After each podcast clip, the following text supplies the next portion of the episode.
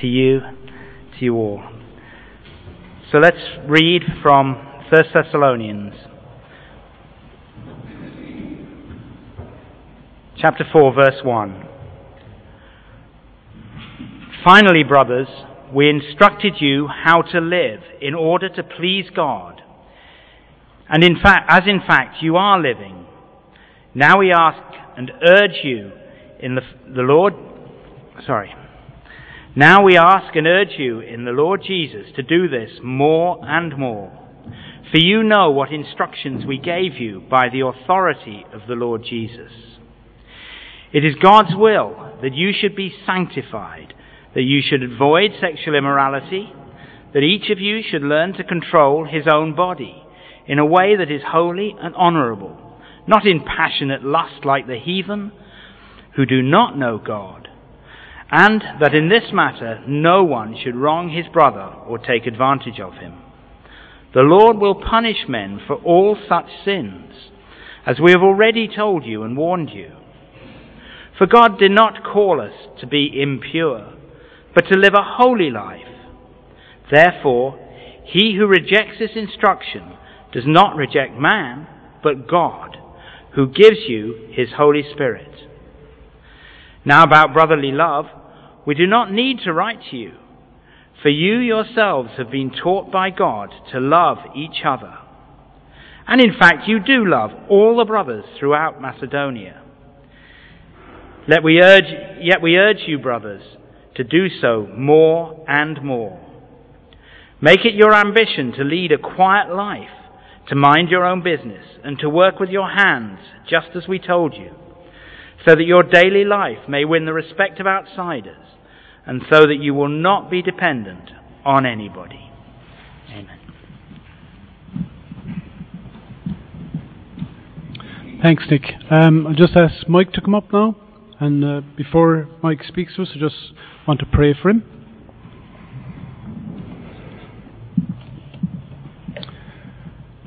Um, Mike, you're very, very welcome, and uh, we look forward to hearing what uh, God is going to say to us through you this morning.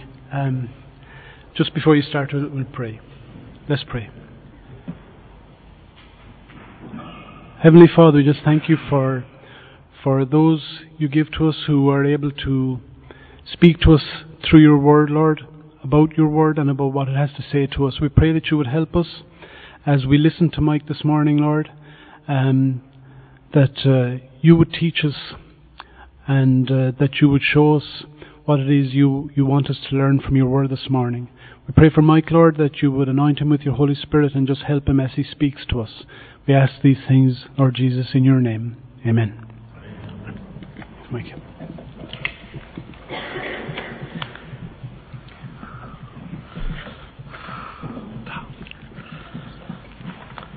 Well, it's nice to be here in my son's place. It's normally the place that he occupies. You'll know the difference between him and me. I'm the one who still has some hair. well, we want to look together at uh, at God's word, and so we're going to be looking, as you've heard already, at 1 Thessalonians chapter 4 through verses 1 to 12.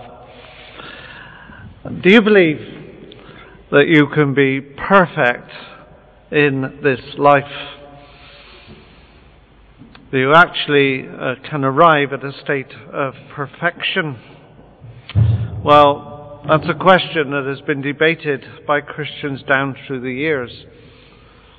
John Wesley thought it was possible. George Whitefield believed it to be impossible. I ask you this morning, have you ever met a perfect person? I think it was Spurgeon who said, My experience of perfect people has been most unfortunate. And I think we understand exactly what he meant by that. But where do we stand on, on the issue? Do you believe in absolute perfection in the here and now? Well, what do the scriptures teach? Well, I would suggest that the passage before us will put to bed once and for all, or it should do, the idea that we can be perfect in this life.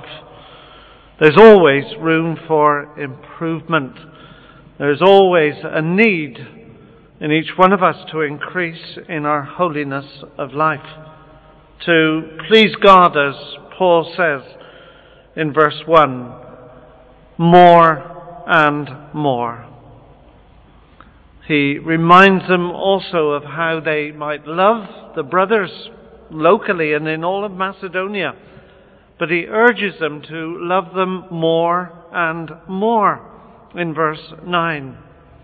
So are we loving more and more? Are we increasing in holiness? Now we should want to increase in holiness in light of the Lord's return. As you know, in 1 Thessalonians chapter 1, and indeed throughout the whole book, you have this continually returning, returning to the theme of the Lord's return in verse 12 of the previous chapter that I gather you looked at last week, we find the apostle saying, May the Lord make your love increase and overflow for each other and for everyone else, just as ours does for you. May he strengthen your hearts so that you may be blameless and holy in the presence of God and Father when our Lord Jesus Christ comes with all his holy ones. So we should want to increase for this reason alone that the Lord Jesus Christ is coming back to receive us to himself. Now, when we speak about holiness, we're not speaking about a legalism, the kind of legalism that will lock up the budgie's swing on a Sunday. We're not calling that kind of legalism.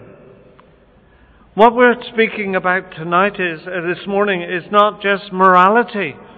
The Pharisees were very moral, but they were not right in their relationship with God. We want to be holy not because, just because the Lord is returning.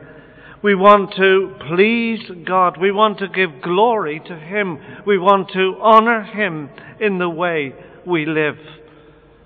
And we want to, to be a witness to a watching world that we are different, that there is something in us that is not out there in the world in which we live. So let's look at this passage together. And I want you to notice, first of all, that Paul does call for holy living in verses 1 to 8. And he calls us to be holy in the world to be holy in the world in which we live, as he called them in that day and generation, as he spoke, speaks to the Thessalonians, that they too were to live in the world as holy people. And how does he do this? Well, first of all, he reminds them of past instructions. He refers to those instructions in verse 1. We instructed you, he says, how to live in order to please God.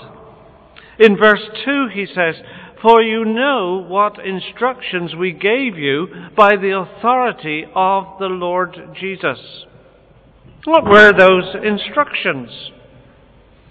Well, certainly we know that Paul, when he visited Thessalonica, was able to give instructions it doesn't say a great deal in the account of Paul's visit in Acts chapter 17, only that he was there for a few Sabbaths. But it's evident that a work of God took place. We read in Acts 17 and verse 4 that the Jews were persuaded. Large numbers of God fearing Greeks and not a few prominent women came to believe, came to understand that the Lord Jesus Christ had come into the world to save sinners. They entered into a relationship with God through the Lord Jesus. And they were called in this light to live holy lives. Paul must have instructed them then.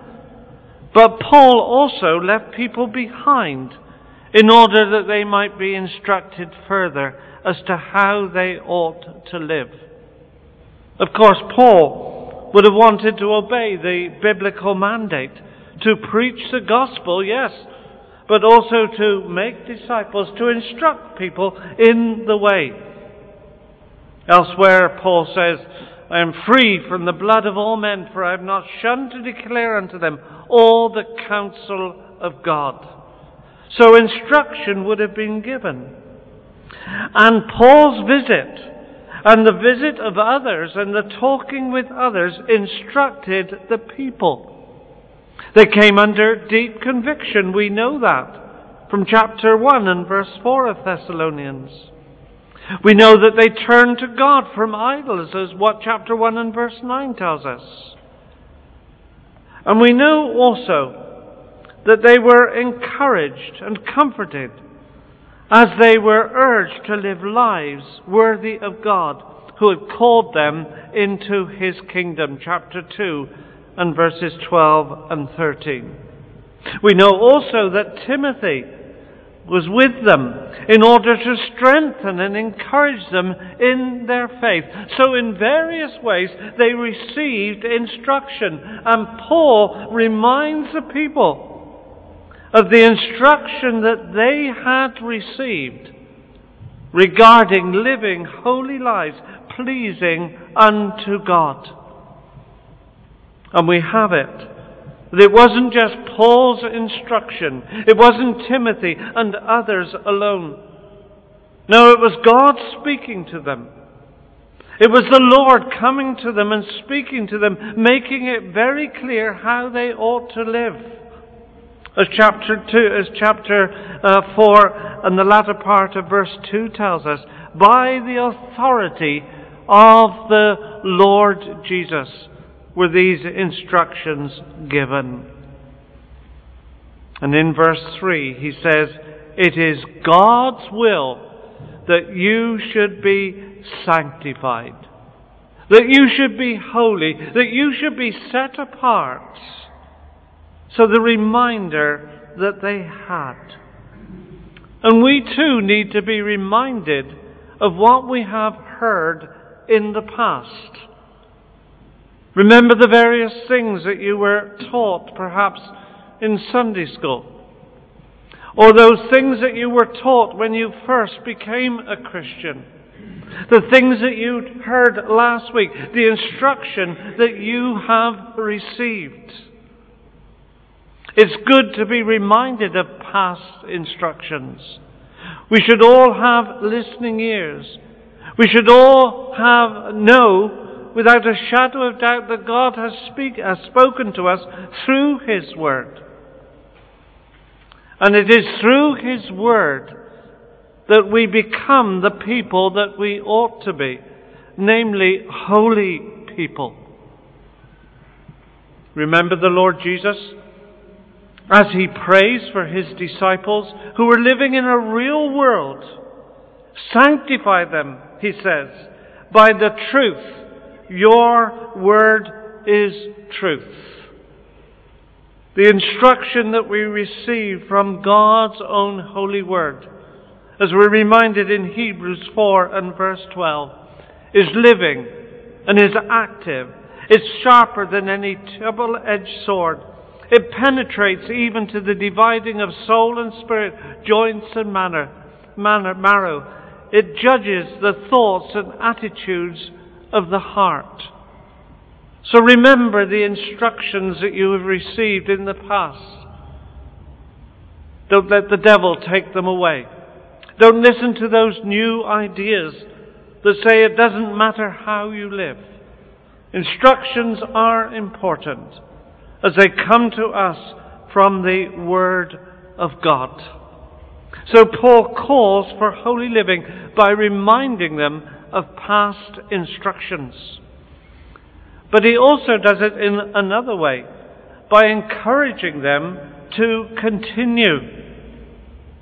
To continue in the way that they were going. Now he's treating them very gently. Paul you cannot accuse him of not having a pastoral concern. He's like a father dealing with his children. As we see from chapter 2 and verse 11. For you know that we dealt with each of you as a father deals with his own children, encouraging, comforting, and urging you to live lives worthy of God who calls you into his kingdom and glory. He says in chapter 2 and verse 8, We love you so much that we were delighted to share with you not only the gospel of God, excuse me, but our lives as well, because you had come, become so dear to us. And it's because he had this intimate relationship with them, this loving relationship with them, he can speak as he does. You are living as you should do. Now we ask you to do it more and more. He wants them to overflow in holiness. He wants them to excel in holiness. He wants them to abound in pleasing God. There's a tender firmness here as he exhorts them to live sanctified lives. Are you a Christian here this morning? Continue on. Seek to become more Christ like. Live your life in the light of the Lord's return. Live as pleasing God. Present yourselves daily as those living sacrifices.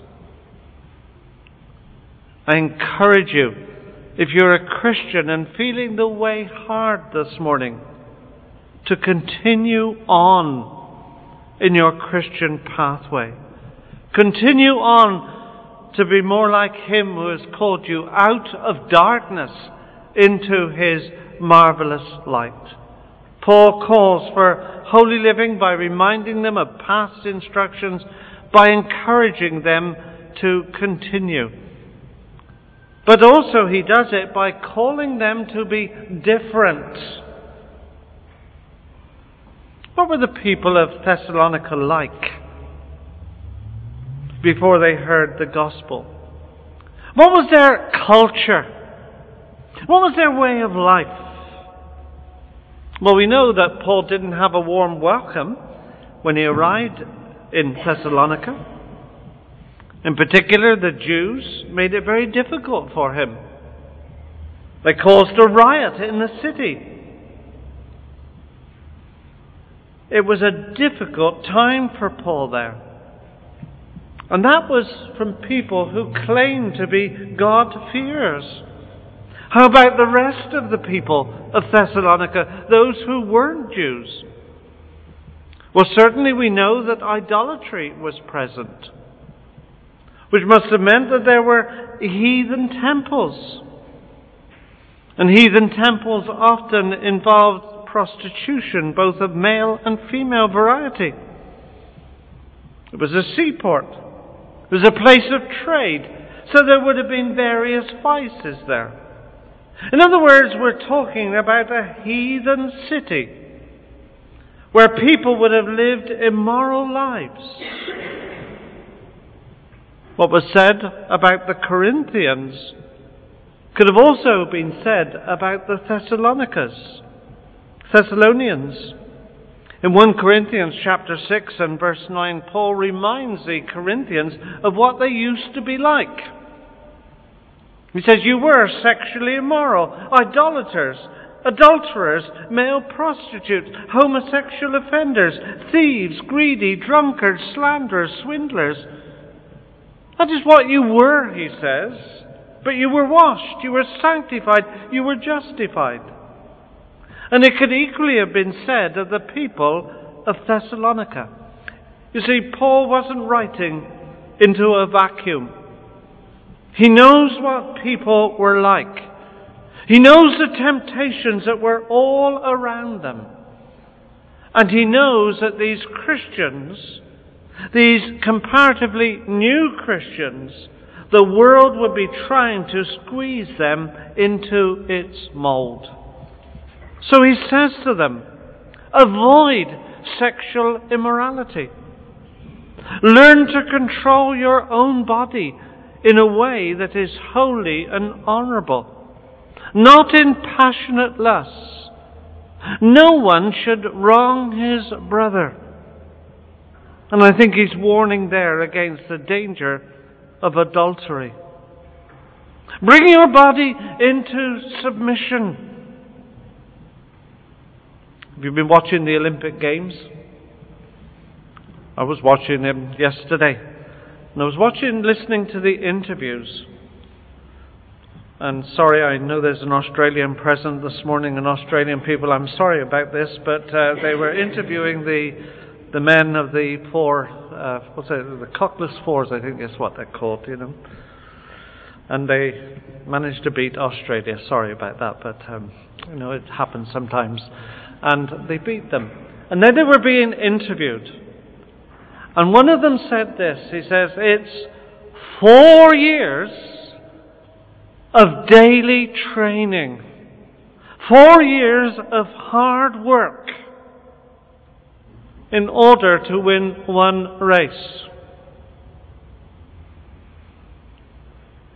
Bring our bodies into subjection. The hard work, if you like, of sanctification we work because God is at work within us. Sometimes, when an athlete is training, he has to go through the pain barrier. He has to discipline himself in order that he may obtain maximum fitness. And we have to train ourselves through the Word of God, through fellowship, and there will be those outward circumstances that come upon us, so providence sent from God in order that we might live holy lives. Set yourselves apart for holy use. Even as an athlete sets himself apart in order to win an earthly crown. You know what used to happen in the Old Testament? There were those various instruments that were used in the temple. They were set apart for holy use. They couldn't be used for anything else because they were dedicated to God. We're to be holy vessels unto the Lord. We're not allowed to, we must not allow secular influences in upon our lives. We must be different.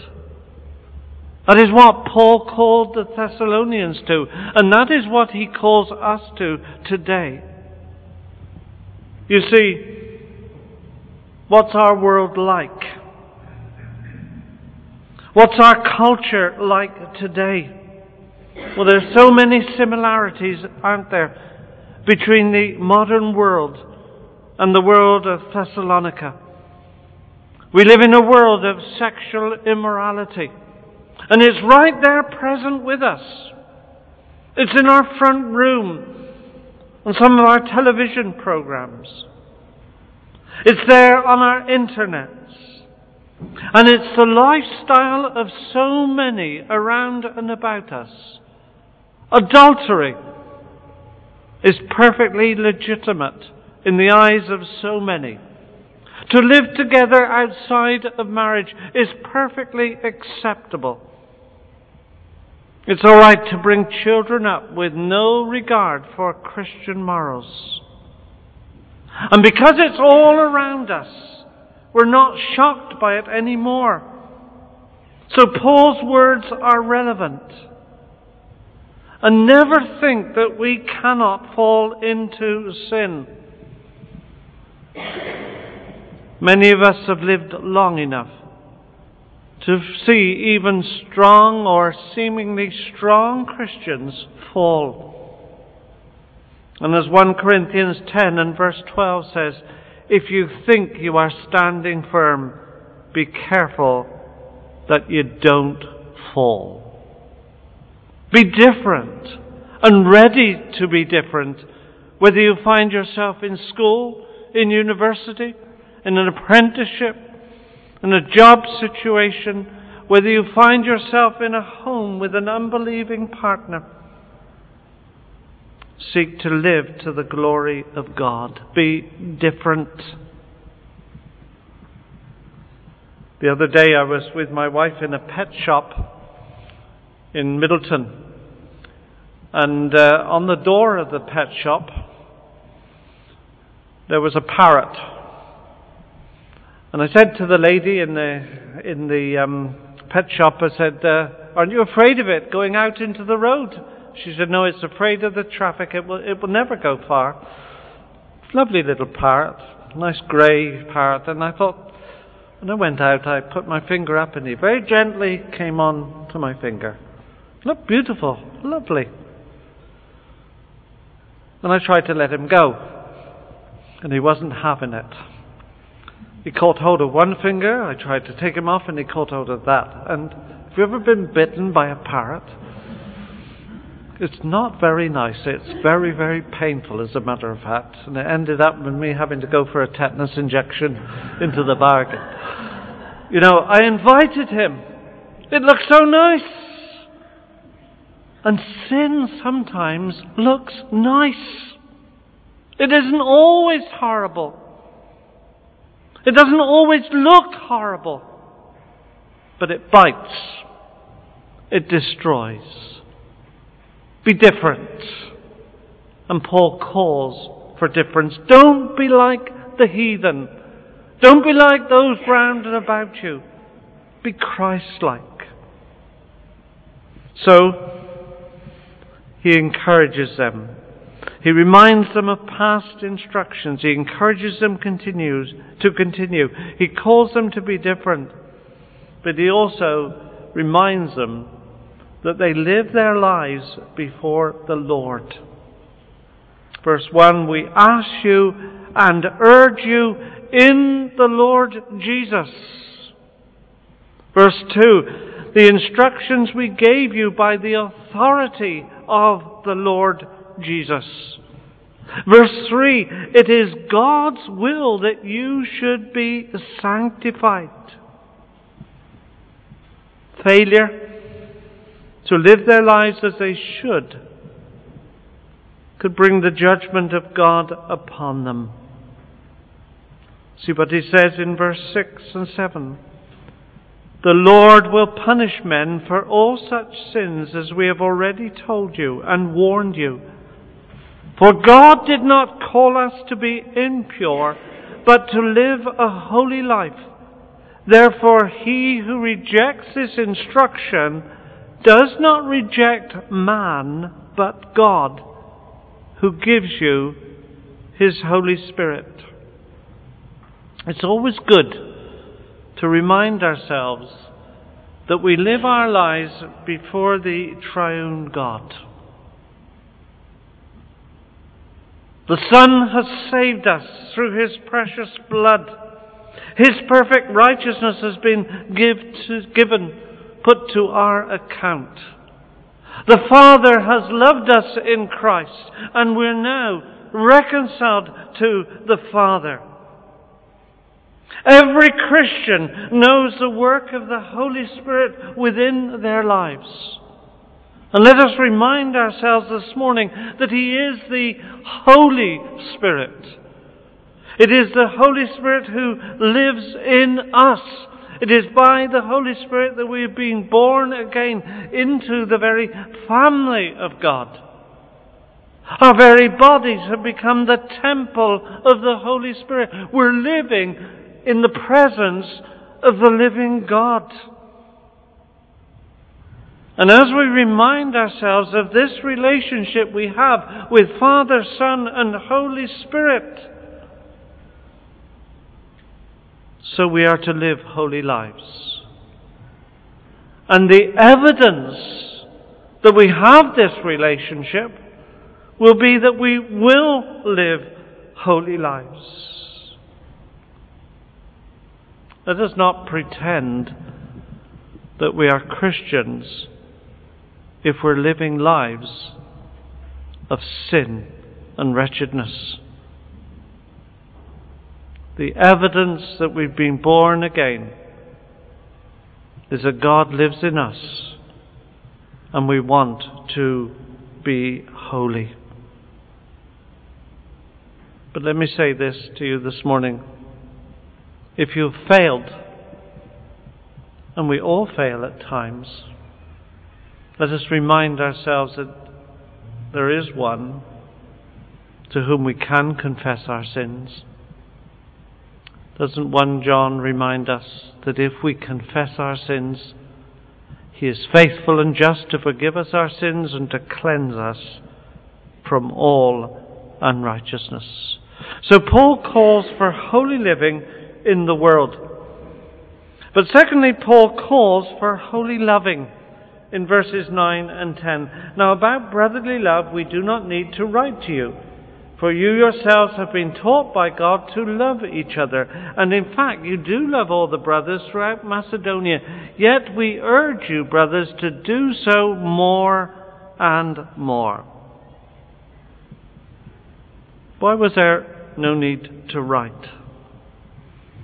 Well, there was no need to write because the divine teacher had entered their lives. They have been given the Holy Spirit. And the fruit of the Spirit is what?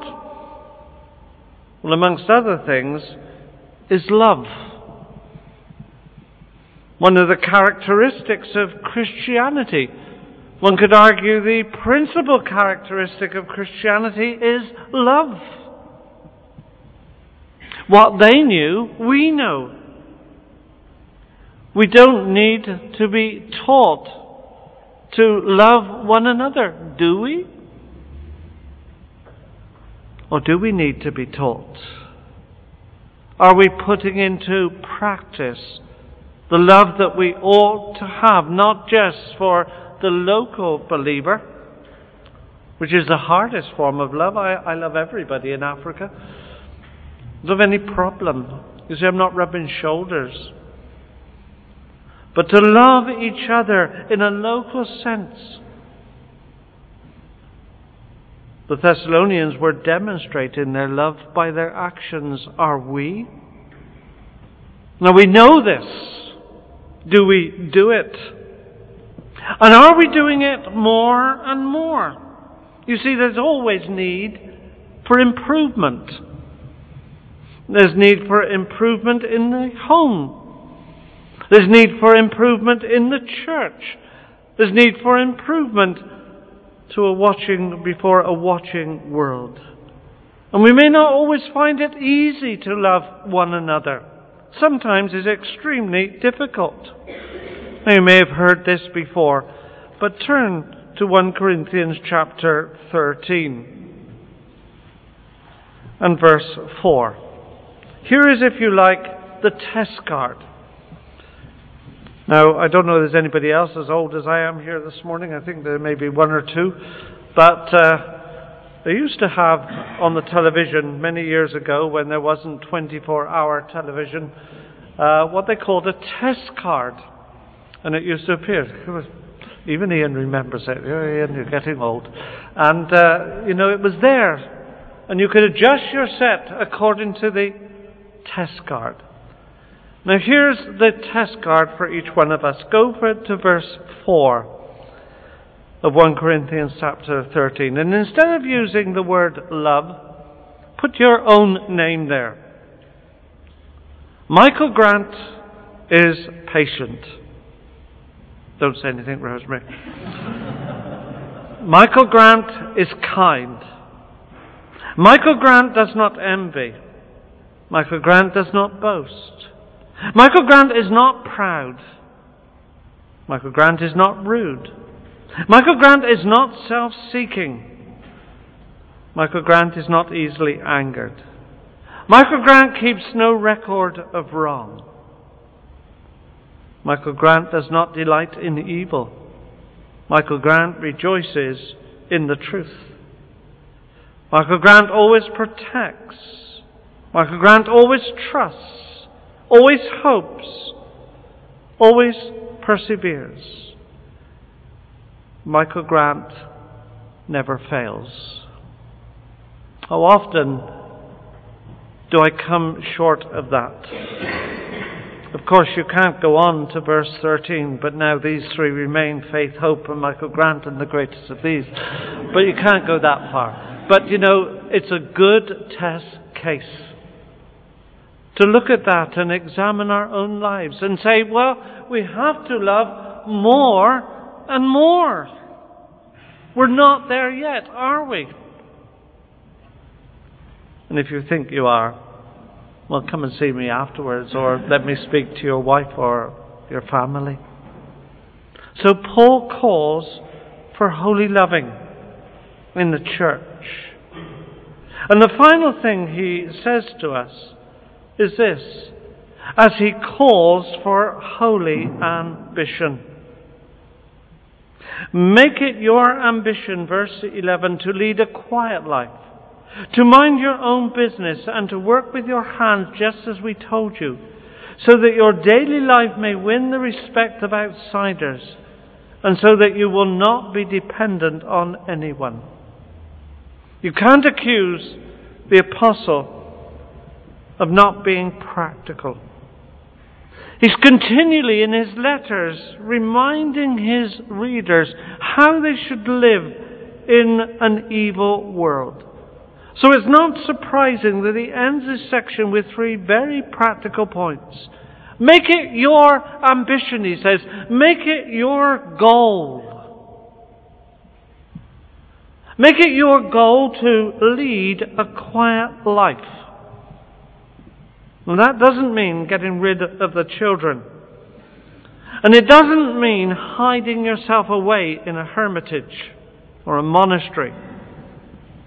But it does mean living a life that is calm. I like the authorized version which translates it study, it says, to be quiet. It's the opposite of being contentious. It's the opposite of being full of strife. It's the opposite of running round like a headless chicken, of having a hasty temper. Study to be quiet. Live a life that is calm in your home, in your church, in your workplace. Make it your holy ambition to have that meekness of spirit that characterized the Lord Jesus, of whom we read in 1 Peter 2 and verse 23 that when they hurled their insults at him, he did not retaliate. When he suffered, he made no threats. And he did this, he was like this, when the storm clouds were gathering, when Calvary beckoned. There was this quiet calm and confidence that God would vindicate him. Do we have this holy ambition. Make it your goal, your holy ambition to mind your own business. Was this exhortation needed in, Thess- in Thessalonica? It seems that it was. And it seems that they didn't take it to heart, for in the second letter, chapter 3 and verse 11, we read, we hear that some among you are idle they're not busy, they are busy bodies. Such people we command and urge in the Lord Jesus Christ to settle down and earn the bread that they eat. Now it's right, surely, for all of us to have a concern for others, a concern to help others. But that's different to interfering so that we become busy bodies. To become another person's conscience in the church. Make it your ambition to mind your own business. Very personal, isn't it? Remember Peter? Peter, who had denied his Lord with oaths and curses. And Jesus speaks to him after his resurrection. And Peter realizes that he's failed the Lord, but the Lord recommissions him feed my lambs, feed my sheep. But Peter needed to learn other lessons, and you remember on that occasion, Peter says to Jesus in John chapter 21 and verse 21, as he looks at John, who had leant against the breast of Jesus at the Last Supper, Lord, he says, what about this man? And the Lord turns to Peter and says, Well, if he's alive and remain when I come, what is that to you? You follow me. And that should be the concern of each one of us here this morning. We can point the finger, we can look at others and say, they are failing. What about you? You follow me, said the Lord Jesus. Mind your own business. Make it your business to walk with the Lord as you should. And the final, very practical lesson is to work with your hands, not to be idle. It seems that some had given up work in anticipation of the Lord's return. But that was wrong. The Christian should be active. The Christian should be ready to work. Oh, we live in days here in Ireland, don't we, of mass unemployment. I hear that there are more on the live register, as they call it, than there ever has been, or certainly in recent years. Unemployment is rife, but that doesn't mean that we need be idle. There are things that we can do that will still be pleasing to the Lord. There are things that we can do that will glorify His holy name. Speak to your leaders in the church, and there will be things that need doing. To reach out into a world, to be an influence to those and around and about us, we can still be active. And why should we be this way? Well, verse 12 tells us that outsiders are looking on. They're seeing what is happened. And we want, with our daily life, to win the respect of outsiders. And it goes back that we're different. People look upon us and say, yes, that person, that man, that woman, that young person is living their lives differently. And they will want to glorify our Father who is in heaven. May this be the experience of each one of us. That as we live our lives to the glory of God in the world, and that we live those pure lives, that we have this loving relationship with each other, that we're making it our holy ambition to be the kind of people that we ought to be, that others will notice and come to know the Saviour that we know and that are the Saviour that has transformed our lives to be made more like unto His life. And may His be the glory forever and ever. Amen. Let's pray together. Father, we do live in a world that is sinful. And we know the sin that is within our, only, our own lives. And we know that there are times that we try, as it were, to pull ourselves up with our own shoelaces. And we fail, and we fail miserably.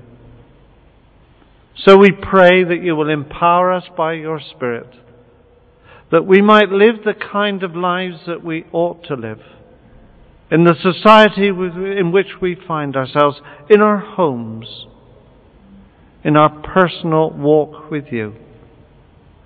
Lord, we thank you that you have begun a work in us, and we thank you that that work will be continued as we rely upon you and you alone. Father, help us day by day to live the kind of lives that will bring glory to your name and will influence the community in which we find ourselves. And all this we ask that your name might be glorified. Amen.